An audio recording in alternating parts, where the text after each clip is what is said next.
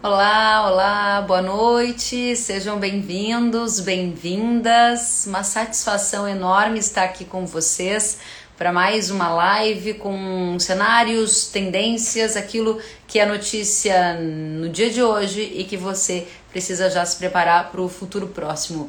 Nosso bate-papo de hoje é com o diretor-presidente do Sindicato Nacional da Indústria de Produtos para Defesa Vegetal.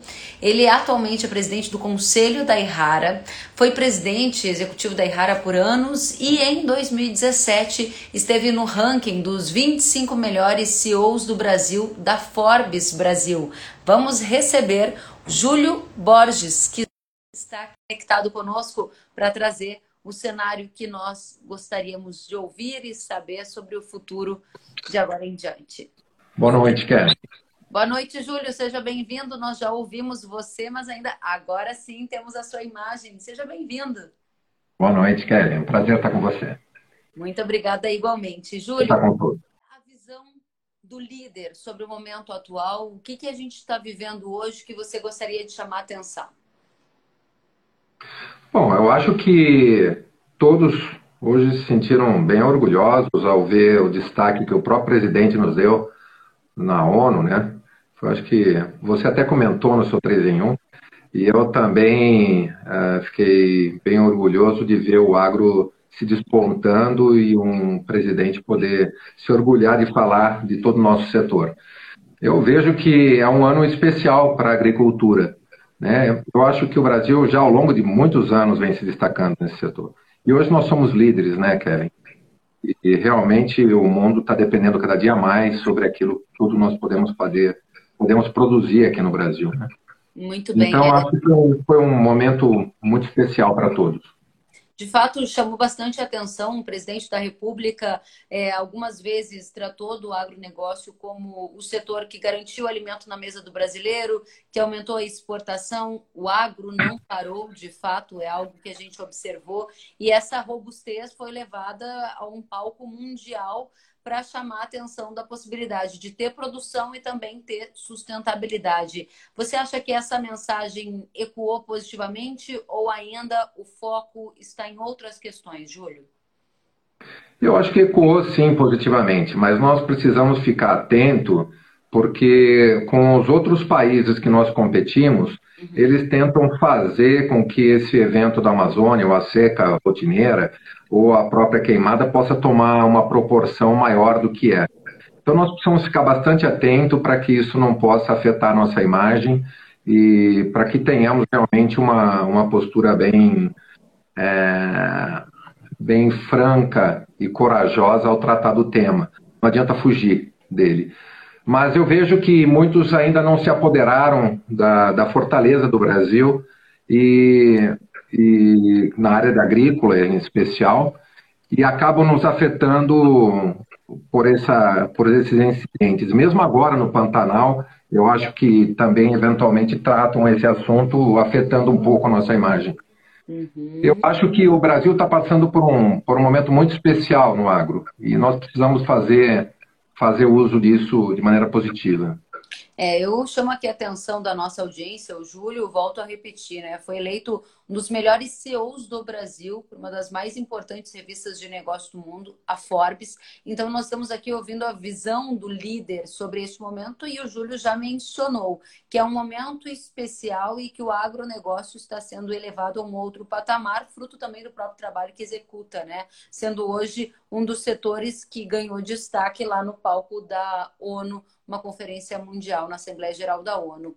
Dito isso, Júlio, eu quero saber como é que está o setor de defensivos. A gente tem visto agora, neste início de plantio da safra de soja, negócios muito antecipados, vendas de soja antecipadas, compras de fertilizantes antecipados. Como é que está no segmento de defensivos? O defensivo também não foi diferente este ano, viu, Kellen? Na verdade, eh, boa parte dos produtos do nosso setor, ele foi já comercializado no começo do ano. Eu diria até final do ano passado, novembro e dezembro, já haviam alguns negócios entre as indústrias e distribuidores e distribuidores e produtores. Já esse ano está ainda mais, né? Já estamos tem alguns produtores e tem alguns negócios já começando para a safra 21, 22. Mas esse ano, em especial, a maioria dos negócios foram comercializados no começo do ano. Interessante. Você está me dizendo que a maioria dos negócios aconteceram no começo do ano. Eu quero saber se teve algum tipo de problema para entregar esse defensivo ou se o produto praticamente já está na mão do produtor e chamar atenção para um outro destaque que você acabou de nos dizer, que esse produto está chegando na fazenda, em alguns casos já tem gente comprando produto de dois anos à frente, Júlio. Isso é inédito. É inédito, sim, sem dúvida. Bom, em relação à entrega dos produtos, sim. É, felizmente, apesar da pandemia e de tudo, felizmente não tivemos casos de parada de produção aqui no Brasil e não tivemos problemas de abastecimento. Então, é, eu acredito que 90% dos produtos já estão ah, nos distribuidores, em alguns casos também na fazenda. Outros estão em armazéns, mas não, não imagino ter nenhum nível de problema de abastecimento este ano. Não tivemos, felizmente. Quando começou a pandemia, nós ficamos bem preocupados com isso. Uhum. Felizmente não teve nenhum impacto. Que bom. Isso mostra de fato que o setor está bastante organizado. Afinal de contas, a gente está colhendo uma safra recorde, se preparando, se tudo der certo, para colher mais uma safra recorde e para que essas expectativas se confirmem, é necessário que o defensivo chegue a tempo, que o fertilizante chegue a tempo, que a semente chegue a tempo. E o que você está trazendo é mais um retrato disto, né? Que os defensivos já estão no campo. Agora, ainda olhando para essa antecipação de negócios, como é que são os preços destes produtos? Como é que faz para fechar o defensivo para 2022 com toda a volatilidade que a gente sabe que o câmbio tem, hein? Esse é um grande complicador. Você imagina que para as indústrias, já no passado foi assim também. Quando fechou o ano, nós estávamos com câmbio ao redor de 4,30, 4,20, e jamais imaginávamos que essa pandemia, é, pandemia pudesse tomar a proporção que tomou. E quanto mais o câmbio chegasse a 5,90 ou quase 6 reais por dólar. Nós esperávamos justamente o oposto, esperávamos uma apreciação do real. Então, o que aconteceu é que a maior parte dos negócios foram comercializados em reais. É, todos aqueles que não tiveram proteção acabaram tendo uma grande perda. Foi um ótimo negócio para os produtores, porque eles, aqueles que conseguiram fazer negócios antecipados garantiram é, que os seus insumos não tivessem nenhum impacto desse câmbio e podendo é, obter uh, um lucro adicional com o preço da soja, do milho, das, dos, seus, dos seus produtos finais. Né? Mas para a indústria foi bem difícil. Já esse ano, esse é o grande complicador: fixar o preço em reais para a próxima safra. A maneira que nós podemos fazer isso hoje não é, não é bem diferente do que, do que o próprio produtor está tentando fazer.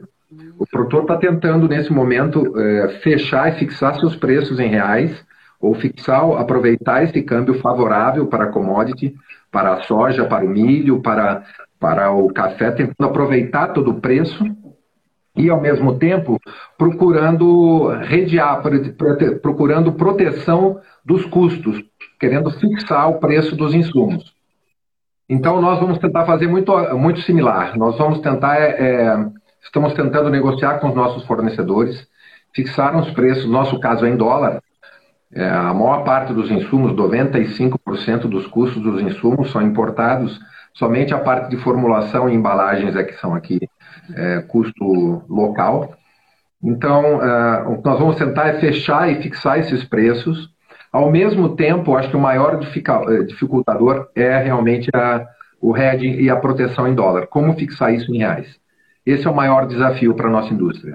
Hum, muito importante. Essa questão da da volatilidade cambial gerou oportunidade para alguns, desafios para outros. Agora o Júlio chama a nossa atenção que na área de defensivos também já há um movimento de acelerar, de antecipar negócios, algo inédito também para esse segmento.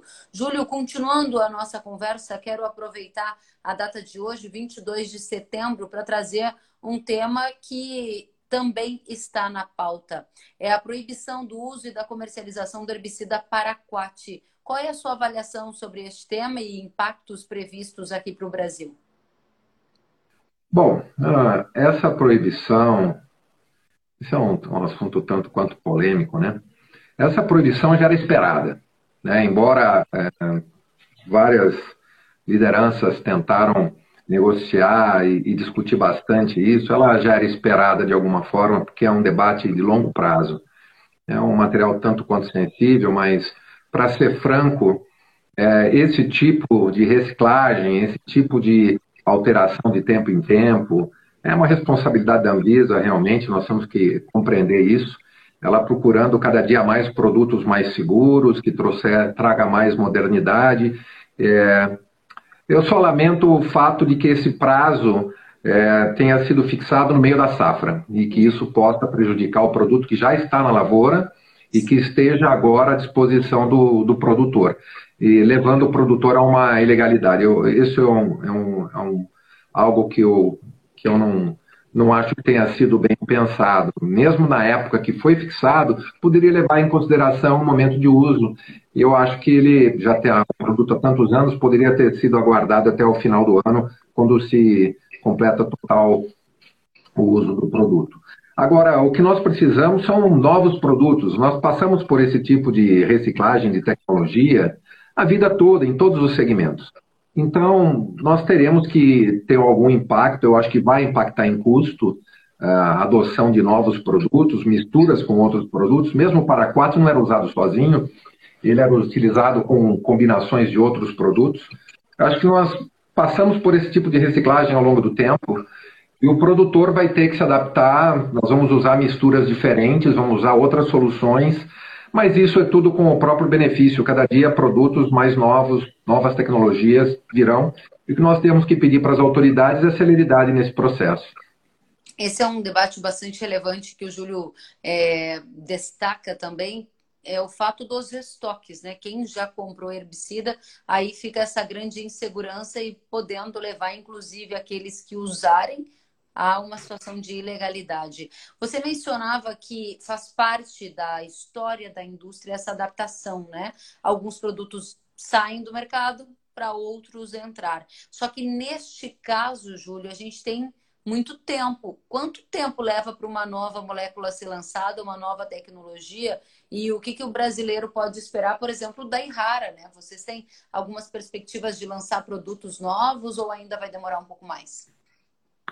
Na verdade, Kellen, a Errara tem se modernizado, mas eu, antes de falar da Errara, falando do setor, é uma, é uma grande preocupação isso que você falou, sobre o período que nós demoramos para lançar. Na verdade, para descobrir uma molécula, se gasta muito. E para se registrar uma molécula, muito mais. Nós temos levado aqui no Brasil mais de sete anos para registrar um produto. Você imagina, de quando você entrega o dossiê completo para que ele seja analisado e possa ser lançado, na média de 7,7 anos foram, ah, foram o tempo, foi o tempo necessário para registro desses últimos produtos.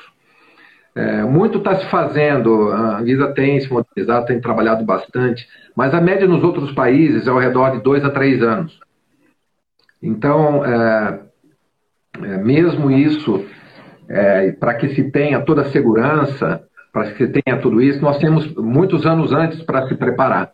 Então, normalmente, a gente gasta uns 4 a 5 anos preparando testes de toxicologia, tanto na parte é, é, animal como meio ambiente, e também de eficácia na agricultura, para que a gente possa submeter o produto. Então, você imagina que um produto eventualmente está chegando ao mercado depois de 15 anos de descoberto.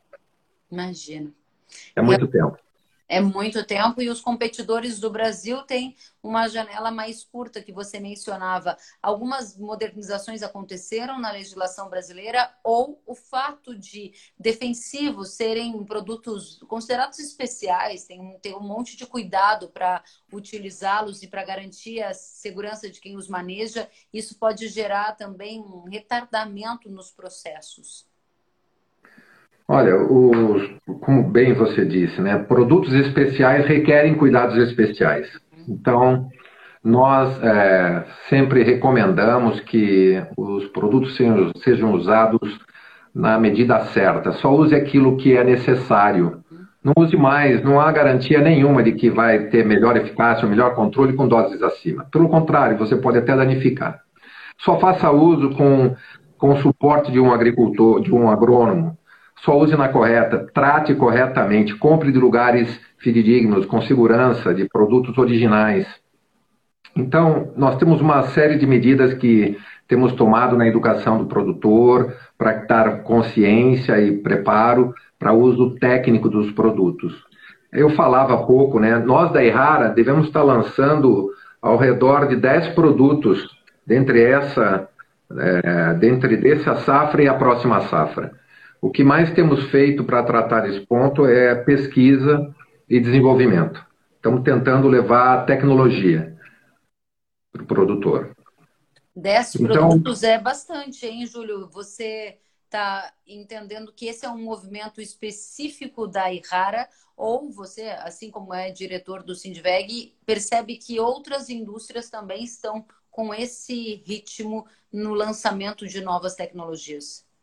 Na verdade, Kellen, nós tínhamos muitos produtos sobre análise há muito tempo. Tínhamos produtos, como lhe falei, que estavam há mais de sete anos lá. Eu falei, a estatística de 7,7 foi a média do mercado. Nós tivemos produtos nossos com mais de oito anos em espera. São produtos que já deviam ter sido lançados, mas por algum tipo de problema durante a análise, é, tivemos maior dificuldade. Então, são produtos para diversas culturas para a soja, para o milho, para o arroz, para a cana-de-açúcar, para o café. Nós temos várias frentes, várias frentes, para pastagem, para várias culturas. Muito bem. E a nossa estratégia é para estar presente em todas as culturas do Brasil. Interessante, Júlio. Eu tenho aqui pergunta da nossa audiência. O Marcelo Cagiani pergunta, Júlio, com a concorrência na distribuição ficando cada vez mais acirrada, o senhor vê a curto prazo uma mudança no sistema de distribuição de defensivos? Boa pergunta, Marcelo. Qual é a sua visão de negócios nesse sentido, Júlio? Olha, a distribuição está passando por uma grande mudança. Uma grande mudança, sim. Mas nós percebemos que algumas regiões já temos uma estrutura bem adequada. O que eu vejo na distribuição é uma consolidação, e eu acho que isso deve ocorrer. São diversas fusões que já ocorreram durante esse ano, durante esse ano e o ano passado, e eu acho que ainda, ainda deve haver mais algumas. Eu acho que a grande preocupação é, é, a, é a qualidade do serviço, garantir que a qualidade do serviço da distribuição chegue ao produtor. Como lhe falei, nós temos a preocupação de que a assistência técnica dos nossos produtos chegue ao consumidor final produtos especiais realmente requerem cuidados especiais. Então, é, é preciso uma assistência técnica adequada. Antigamente, a distribuição ainda estava muito desorganizada. A cada, cada ano que passa, a distribuição vem passando por um, processo já de modernização, de melhor administração, melhoria na gestão. Hoje em dia é extremamente necessário. Você sabe, Kevin, que o nosso setor ele é basicamente financiado pelas indústrias. Nosso mercado é de 10 bilhões e 800. Deve haver uma perda de valor esse ano, nós estamos falando de praticamente 11 bilhões de dólares. E ele é financiado basicamente pelas indústrias. A média de 270 dias. Então, a, a, própria, a própria eh, distribuição faz parte dessa cadeia, nós financiamos a distribuição também. E a distribuição também faz a gestão de crédito, faz assistência técnica, não é? Então, é, a distribuição é, também faz a troca, opera a troca, opera a, a, o preço da soja do milho no futuro. Então, ela precisou se modernizar para trabalhar como crédito, como financiador também, estendendo os nossos serviços. É bem, é bem importante esse ponto que o Júlio toca, porque é, as formas de financiamento do agro aqui no Brasil se diferem até de outros países e a gente vê de fato essa capilaridade da indústria como uma fomentadora, né? No barter, por exemplo, no financiamento do produtor, e esse é um ponto relevante da gente observar. Ao mesmo tempo, Júlio, que a gente entende que a digitalização está mudando a forma de negociar do produtor brasileiro em anos de pandemia, muita gente já comprou pela internet e quer receber o produto cada vez com menos presença física na fazenda. Isso afetou os negócios de vocês em 2020? Passa por uma mudança também nesse sentido a distribuição dos insumos na sua visão para o futuro? Eu acho que sim, mas eu não, eu não, como o nosso setor é muito regulado, eu não espero uh, tanta, eu diria, promoção ou vinculação nesse aspecto. Mas eu espero sim é, melhoria de produtividade no, na, na parte logística, na coordenação desse serviço. Essa é uma área onde nós temos também investido para melhorar a disponibilidade dos produtos. Você sabe que a segurança nas fazendas também é um grande problema para o produtor. O produtor hoje em dia também não quer ficar com grandes estoques na fazenda. Então nós também estamos tentando nos é, preparar ah, adequadamente com ah, centros de distribuição para garantir que os produtos estejam à disponibilidade, à disposição do produtor durante o ano.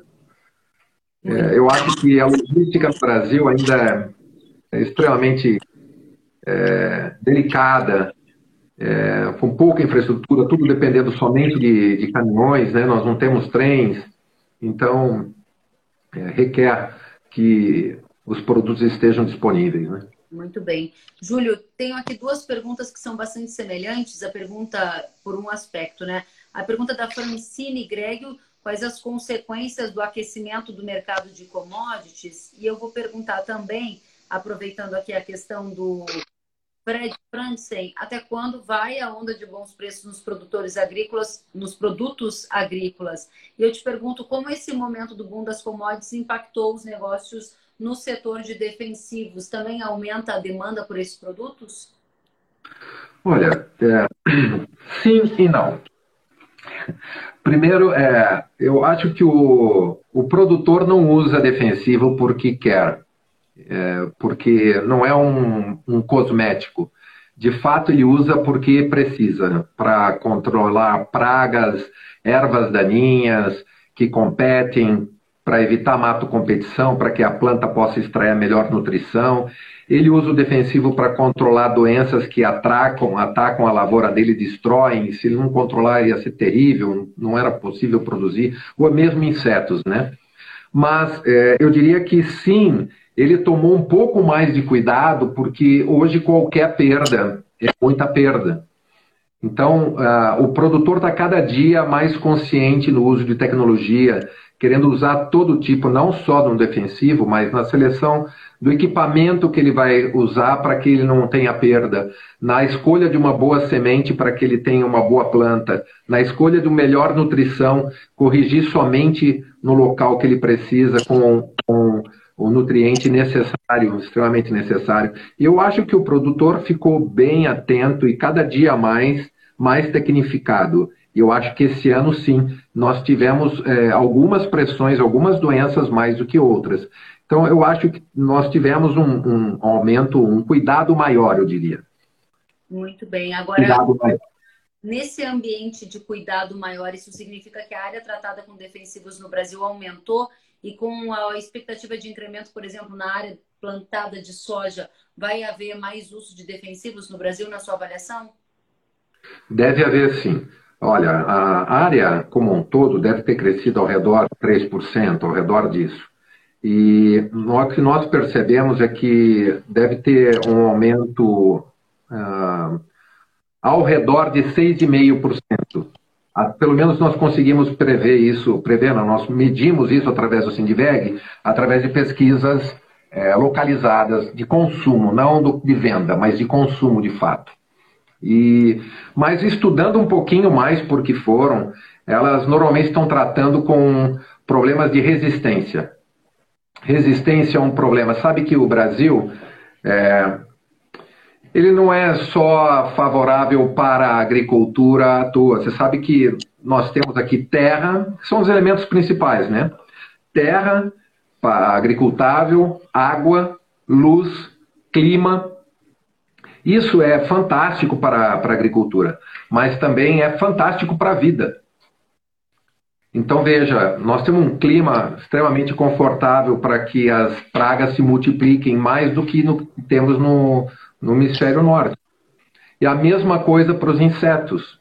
Então, nós temos várias gerações durante o ano, o que faz com que a pressão seja maior aqui, de pragas e doenças. Muito e bem. nós não temos um inverno rigoroso. Então, de... isso traz um desafio muito grande para o produtor, muito maior do que é no hemisfério norte.